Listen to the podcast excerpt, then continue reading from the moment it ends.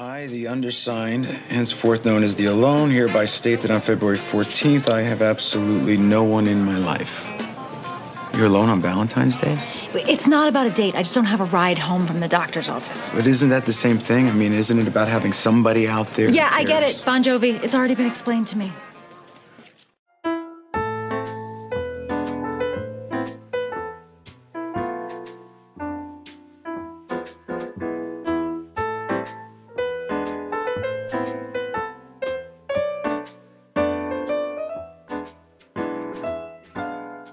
Hello, divers, coming to you from Studio D. This is the Deep Dive Microcast, a brief look into things I find interesting, and I hope you do too.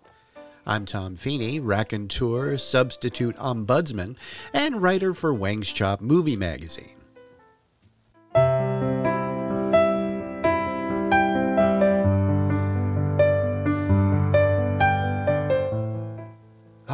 It's that time of year again, folks. To paraphrase the poem by Alfred Lord Tennyson, a young one's fancy lightly turns to thoughts of love and chocolates. It's Valentine's Day, a day that lovers in love love and single people hate with the fiery passion of a thousand burning suns. Yay! Every February 14th, the Feast of St. Valentine is celebrated mostly by the Anglican and Lutheran sects of Christianity. So, who was St. Valentine?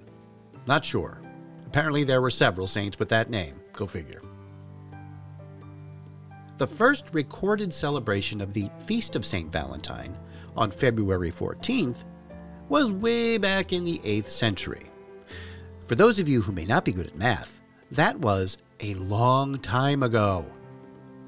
So, how do we get from a religious feast day to giving expensive greeting cards embedded with chips that play My Heart Will Go On when opened? Some believe that it was the same company that spoon feeds hours and hours of schlocky Christmas romance movies to millions who are buzzed on boxed wine. Yes, Hallmark, when you care enough to send the most expensive paper products of all time. You know, a single Valentine's Day card from Hallmark can cost up to $15. Of course, you know, you can always get a card at the local dollar store on the, uh, you know, other side of town. But when your significant other looks on the back and sees American greetings, you'll be sleeping on the sofa. And there are those, of course, who blame the greeting card industrial complex for creating this artificially inflated sense of urgency to prove yourself a worthy partner based on your level of creativity and your budget. But is that really the case? Is Valentine's Day truly one of those so called Hallmark holidays? Not really. Hey, you want to blame somebody?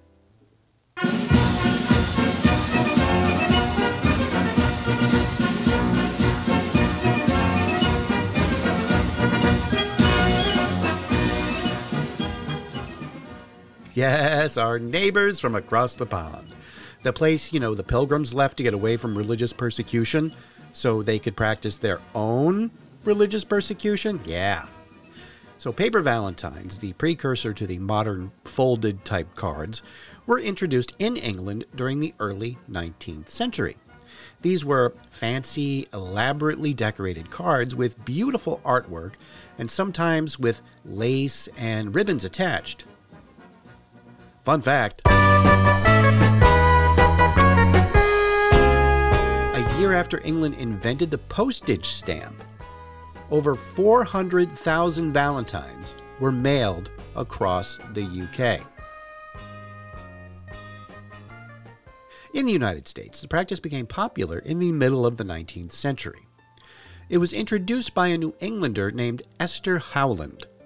She loved the English Valentines and started her own successful card business.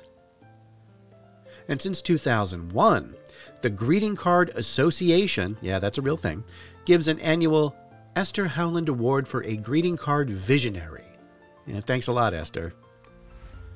Today, the greeting card industry is massive. According to the company Grandview Research, the market size of the global card business was in 2020, valued at $19.25 billion. Now, this of course includes innovations like cards with recordable chips so you can personalize the message, and e cards. There are even customable video greeting cards with tiny screens. Ugh. And the newest trend cards featuring those QR codes that, when scanned by your smartphone, brings up a personalized video message. Hmm. Oh, and let's not forget the exploding market for small batch, ultra niche cards. E commerce store Etsy has a card for pretty much every conceivable occasion, many of them handmade by individual sellers. And literally, anyone with a computer, an internet connection, and the creative impulse can get into the greeting card business. Companies like Moo Print, Shutterfly, and Cards Direct let you make your own cards online. But it's not just the Valentine's Day cards that our Brit brethren invented. The Cadbury Company, which this year is celebrating its 200th anniversary, created the original heart shaped box of chocolates way back in the 1860s. After these messages, we'll be right back. Valentine's Day. Valentine's Day. Valentine's Day isn't very far away. And Hallmark Valentines give you so many ways to express your love, to show how much you care. Remember your special Valentine with a card from Hallmark. Valentine's Day. Hallmark, when you care enough to send the very best. The Valentine store has surprising ways to say that you care on Valentine's Day, and they're all right here at Hallmark. We got big cards, silly cards, funny cards, frilly cards, bold cards, new cards, whoop-de-doo cards, lots of love at Hallmark, the Valentine store. Valentine's Day is Thursday the 14th, and Hallmark has over a thousand surprising new Valentines. When you care enough to send the very best, come find love at Hallmark, the Valentine store. So, where does Hallmark come into the picture? Well, in 1915, the Hall brothers, J.C., William, and Raleigh, were selling imported postcards to pharmacies, bookstores, and five and dime stores like Woolworths. But that year, a fire wiped out all of their inventory. Undaunted, the brothers, with the help of a loan, bought an engraving company so they could make their own cards. The company was named, somewhat unimaginatively, Hall Brothers. The following year, the company began printing and selling their own in house Valentine's Day card designs. Fun fact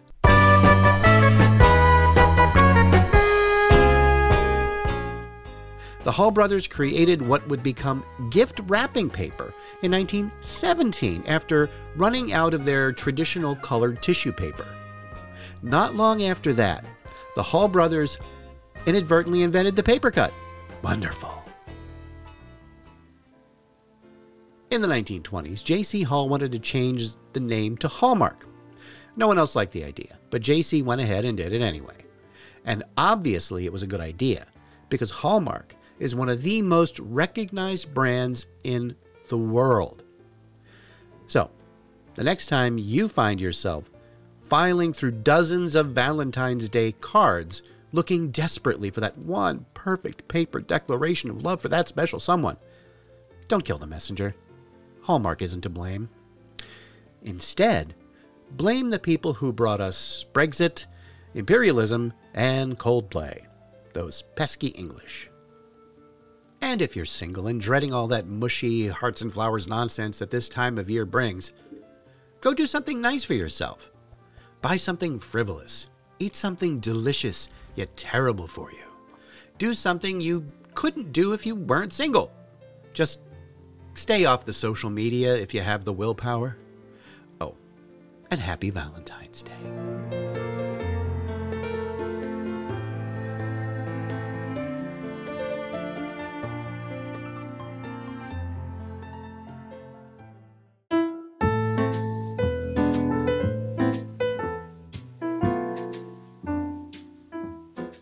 Thanks for listening. If this is the first time you've heard this podcast, check out our past episodes, available on almost all podcast providers, and subscribe so you don't miss a single one.